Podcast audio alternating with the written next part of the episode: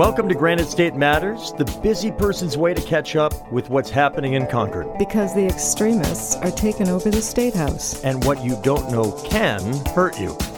I think both parties have used redistricting as a tool for power throughout the country. In New Hampshire, every 10 years that we've redrawn the maps, it always always been the Republicans that have been in charge here in our state. But I think when you look at other states, Maryland, for example, is in a district where the Democrats have used um, redistricting to district um, for more Democratic gain. Um, and I think if if you look at the states that have independent um, commissions that are drawing the lines, such as California or Iowa or Michigan, or um, those have been all initiated by citizens. Citizens that say it, it shouldn't be about one party or another. It should be about how the maps represent our communities. And most of the independent commissions have have sort of sprung out of campaigns in Michigan. They collected millions of signatures um, to get something on the ballot in Michigan to create an independent redistricting commission there.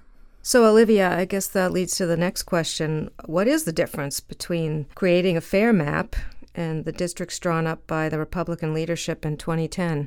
The voters should be picking our politicians and the politicians should not be picking the, the, voters.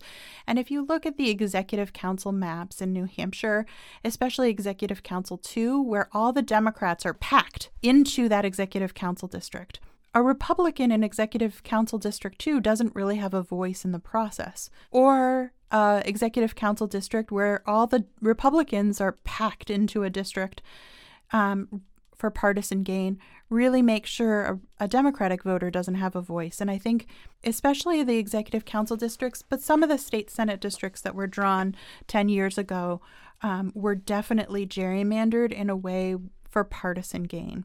And I think when we look at fair maps and how we approach fair maps, is that we're going to follow all of the criteria, the constitutional criteria.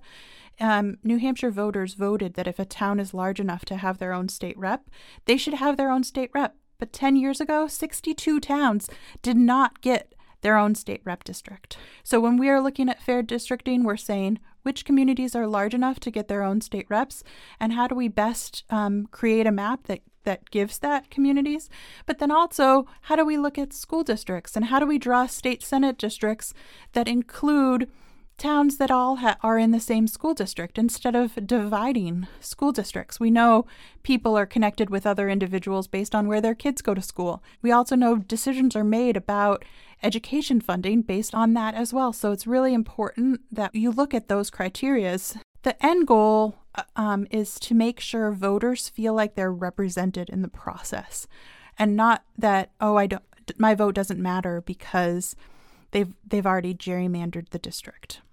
So uh, it sounds like you definitely have some of the ideals that should come out of this mapathon process uh, well underway and pretty well defined. Uh, tactically, where does the mapathon report go? Uh, and uh, what's the timing relative to when the state has to make decisions about what these new districts will look like? Well, I just drove from the State Senate um, Committee on Redistricting in Concord, which is where I was. The Mapathon Project have submitted their congressional maps, the Executive Council maps, and State Senate maps to the House Committee on Redistricting. Um, we also have it posted online. So if you go to opendemocracynh.org backslash redistricting backslash mapathon report one.pdf, um, and um, people can download you can see the team of citizen experts that really made this possible.